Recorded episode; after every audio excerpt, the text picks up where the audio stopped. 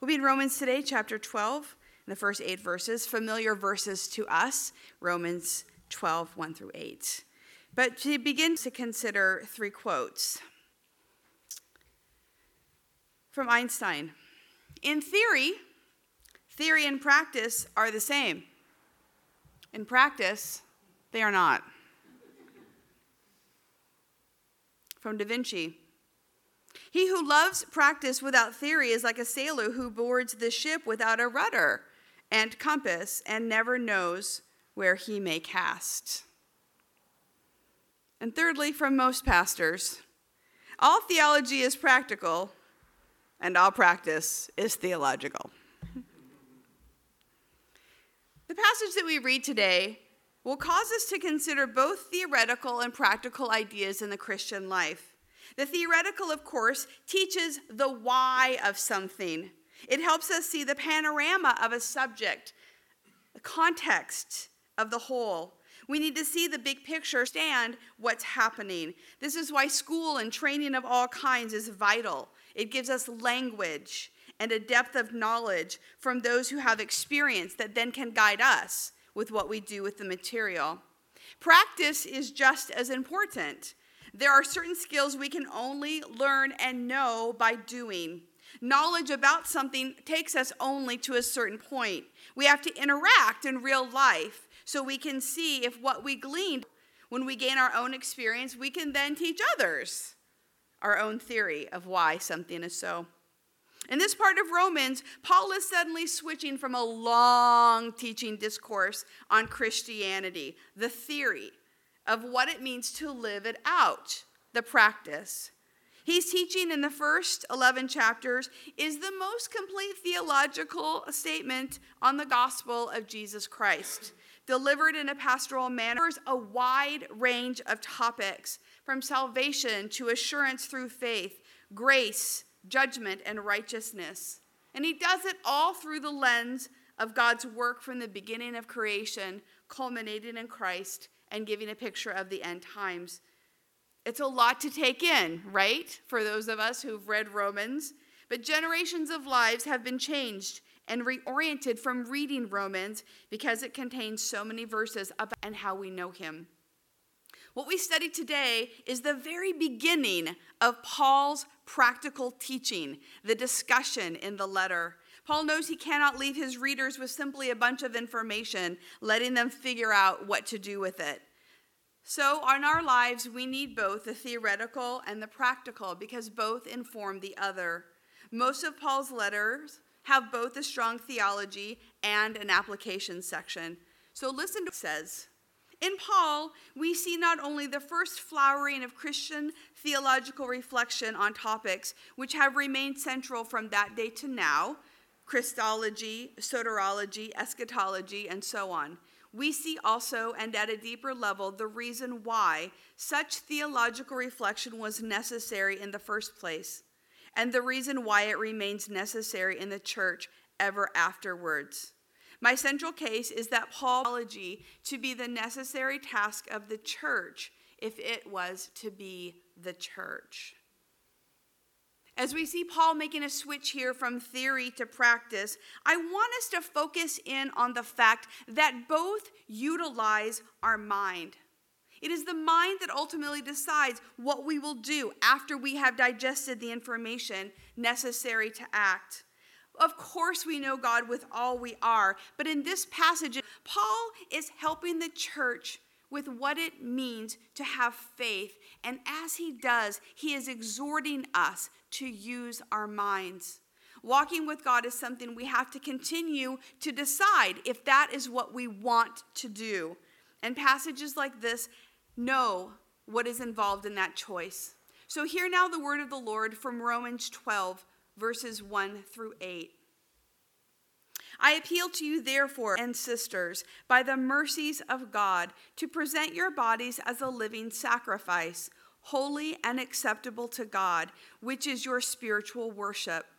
Do not be conformed to this world but be transformed by the renewing of your minds, so that you may discern what is the will of God, what is good and acceptable and perfect. For by the grace given to me, I say to everyone among you, not to think more highly than you ought to think, but to think with sober judgment, each according to the measure of faith that God has assigned. For as in one body we have many members, and not all the members have the same function, so we who are many are one body in Christ, and individually we are members one of another. We have gifts that differ according to the grace given to us prophecy in proportion to faith, ministry in the teacher in teaching, the exhorter in exhortation, the giver in generosity, the leader in diligence, the compassionate in cheerfulness. Let's pray. Sovereign Lord, we ask that you would enliven our minds by the power of your Spirit. Amen. Paul wrote this book to the believers in Rome for a couple of reasons.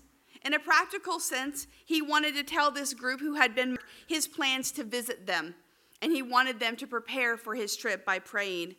More importantly, of course, he wanted to give a detailed statement of the gospel so churches could use it to offer salvation to others. In fact, many people in the church today have found the Roman road of verses that lead people to Christ. Paul did not know this audience personally, but that objectivity has made it possible, I think, for its clarity to shape the church for in this passage, Paul helps the church to understand how to live out the gospel he has just articulated. Being a Christian is about what we think and how that thinking then informs our actions. So he encourages us regularly to know God's mercy, to present our whole selves to God, to be changed by God, and to be humble as we use our gifts. So we see first how Paul encouraged to know God's mercy. In fact, the whole appeal here comes from the mercy of the Lord. Paul sees it as the motivating factor of our life with Christ. All of us are motivated by something in our lives. What makes us change our habits? If we're going to change our way of life for fitness or in finances or in our relationships. There has to be something that finally causes to decide to choose differently. Paul understands the mercy of the, of the Lord because he himself was changed by it. So he appeals to those who are growing in the faith, which is all of us, to always view our hidden lives in Christ through the lens of God's mercy that we always see our life in Christ through God's love for us. God made a decision, passion, and that mercy causes us to trust Him. Mercy is grace, of course, when justice demands punishment. It's not emotion, it's action. And God's pattern of mercy begins in the Old Testament and provides the shape for what is to come in Christ. It's an intrinsic quality of God expressed at different times. Mercy is the center of the law. Mercy is the center of the prophets and the judges and Christ. We see God's mercy in every action with humanity, even the difficult ones. It's the enduring reality of our life as believers. Mercy is the basis for both what we believe to be true about God and how our beliefs get expressed. So, how have you experienced God's mercy in your life? Is it what motivates you to make and how you spend time with Him? When you invite others to know Him or to hear your story, do you tell of His mercy? If it's not mercy that draws you to the Lord, what is it? Because God longs to draw you close with His love. We see next how Paul encourages us to present our whole selves to God. His wording is that we would give our living sacrifice, holy and acceptable to God, and he calls it our spiritual form of worship. There are two things I want to point out here. One is the notion of sacrifice. In the Old Testament, an animal was used as an atonement, of course, so people who were sinful or unclean could be made right with God. The essence of the sacrifice was not the offering, it was the life that was given in exchange to make the person right again. Paul uses this language intentionally because he's making a contrast between what has been done and what we are to do. Since Christ's work on the cross takes care of our sin, Paul is saying you don't have to do that, but you still should choose to present your bodies as a sacrifice, as an act of worship. This brings us to a second thing to notice here. He's asking us to present our bodies. That's an interesting word, isn't it? What seems simple, though, I think is very deep because the body represents so much. It's the vehicle that God made for us to go through life. It's the center of all we do. It's the place where He lives in us. Jesus came in a body. He lived and worked in one. He took all of our pain and sin in His body. When we remember his sacrifice, we eat bread that represents his body. The church, his people, are his body. So when Paul tells us to present our bodies as a living sacrifice, it means more than maybe it seems at the outset, because the notion of body and all that that means is tied in to our experience and our identity and all that we know about God. So, presenting our bodies is our worship. And here, our spiritual, spiritual means reasonable. So, Paul is saying, your spiritual form, you're reasonable with your mind. Worship is not something that you just do then on Sunday morning or in daily times with the Lord. Worship is serving God all the time with all you are the decisions we make every day and how we work and how we play and how we rest, all of it matters. Our attitudes reflect giving God. It's the whole of our lives and actions, which the body, led by the mind, is the, is the main form of expression. So, how is your body being presented to God as a spiritual form of worship, as an offering? That's something I really want us to think about. In this act of offering, we see the third choice Paul gives us, and that is to be changed by God. As we grow and change, will we those around us, or will we allow ourselves to be transformed by God Himself?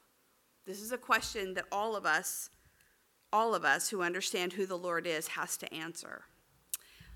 Last fall, we went up to Seattle for a wedding for a dear friend of ours from college. I was performing the wedding, but for the rehearsal, I went on my own so Mark and Olivia could have fun downtown.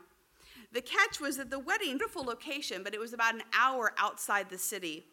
As Mark helped me to get ready to go to the rehearsal, we put the address of the destination into my phone. And taking off, I heard the impersonal drone of the woman tell me where to go. In 100 feet, turn right. Great. We're together. Everything's going to be just fine. Along the way, I saw an office supply store and I needed to stop because my folder had broken and I needed a new one. As I resumed my journey, go with a different application for the directions, one that has the British guy in my phone. The way was getting a bit trickier now and I didn't want to get lost. At one intersection, as the man told me where to turn, all of a sudden I heard the impersonal drone of the woman totally contradicting him because I had started my directions on another app without first turning uh, the other one off. Brilliant, Colleen, just brilliant. So now I'm in, I have no place to stop. And which one was which anyway? I got afraid that if I turned one off, that both would turn off and then I wouldn't have any voice at all. So the guy says, turn right which I did. And all of a sudden, the woman, uh, which I know was a louder voice than before, said, Make a U turn immediately. What? They literally kept talking over one another, and I had to choose which one to follow. Now, I could story as I read Paul's words here.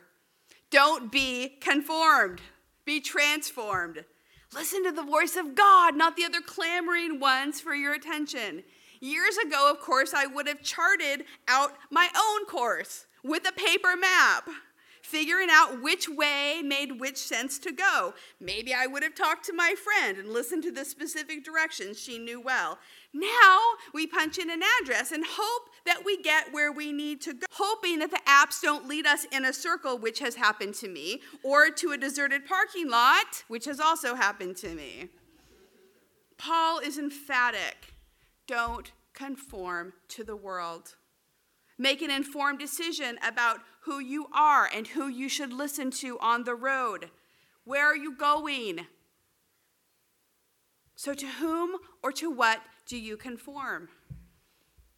Where's your weakness when you conform? See, we start imitating very early in life.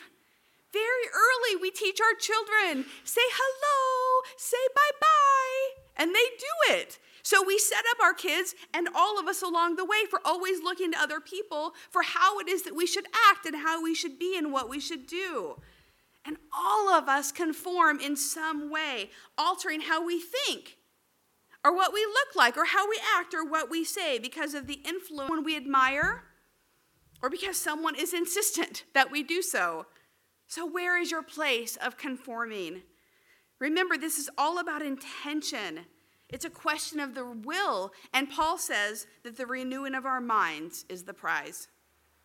The, trans, the word transform here is the verb, the verb metamorpho, which is the same word to describe the transfiguration of Jesus. All of a sudden, Jesus' whole body was ablaze, spectacular sight, and he was a totally different being on the inside and out. God's power in that moment changed him from being part human to his true self in glory. Paul is telling us that the same power is what changes us, what changes and gives transformation to our souls. So, why settle for conforming to someone or something around us when God wants to uniquely work in us to make us more like Him? Realizing that Christianity is not just a philosophy, it's an opportunity for the one who created us to recreate us at the core of our being. Paul says that all of this happens so that we might know God's will. All of the time we ask ourselves, what does God want? What is God's will for my life? And Paul is saying that we'll know his will more when we allow him to change us. So there's something tied in here with the transformation. Somehow we're able to know more of God's will for us when we allow him to change us. It's a matter of discernment. And Paul says that will happen more as you relinquish more of who you are to Him. So when we're trying to figure out what God's will is, and we can't hear it and we can't discern it, I think maybe a good place to start would be to look and see where it is that we're conforming. If that con- conforming is taking us away from hearing what God wants to say to us. Lastly, Paul encourages us to be humble as we use our gifts. This is a valuable lesson that Paul is giving us. He says, Don't think of yourself more highly than you ought to, but think of yourself with sober judgment. Again, Paul is encouraging us to use our minds in all seriousness to consider who we really are. Part of it takes humility because it's acting in a way that indicates that we think more about God than we do ourselves. So, how is it that you think about yourself? Do you find yourself puzzled because others don't think that you're as great as you think you are? Or do you look down on yourself when others around say how much they like you and how great they think that you're? Paul says God will give us faith that will help us to think about this. This is great counsel from Paul because it reminds us how interconnected we are. We're gifted from God, he says, and we have to think of ourselves in that way. But what keeps our pride in check is how we know we're all part of the body. We serve in the capacity that God chooses, and we do so in the community of faith, where everyone also is living and at the same time, everyone is working on what it means to be changed from the inside out, like we are. It's brilliant in its simplicity, but also in how complete it is. Dependent on God, interdependent on one another, we're always connected. Paul then lists seven gifts which he encourages us to use for the common good. These are gifts of speaking and serving. They're not an exhaustive list, they go along with the other lists that he has given. God is the source, and we exercise our gifts as part of the whole. So, are you a theoretical kind of Christian or a practical kind of Christian? We need both. We need to do both and keep our minds engaged in learning and in application. What are you currently listening to or reading that is helping you keep sharp in what you believe? How are you trying new practices that your beliefs so that you're more dependent on the Lord? The church must practice good theology where it can, for this is how we stay alert to who God is, to where He's working, and what He is doing in us. So let us continue to use the minds that God gave us to engage with Him at all levels. Let's pray.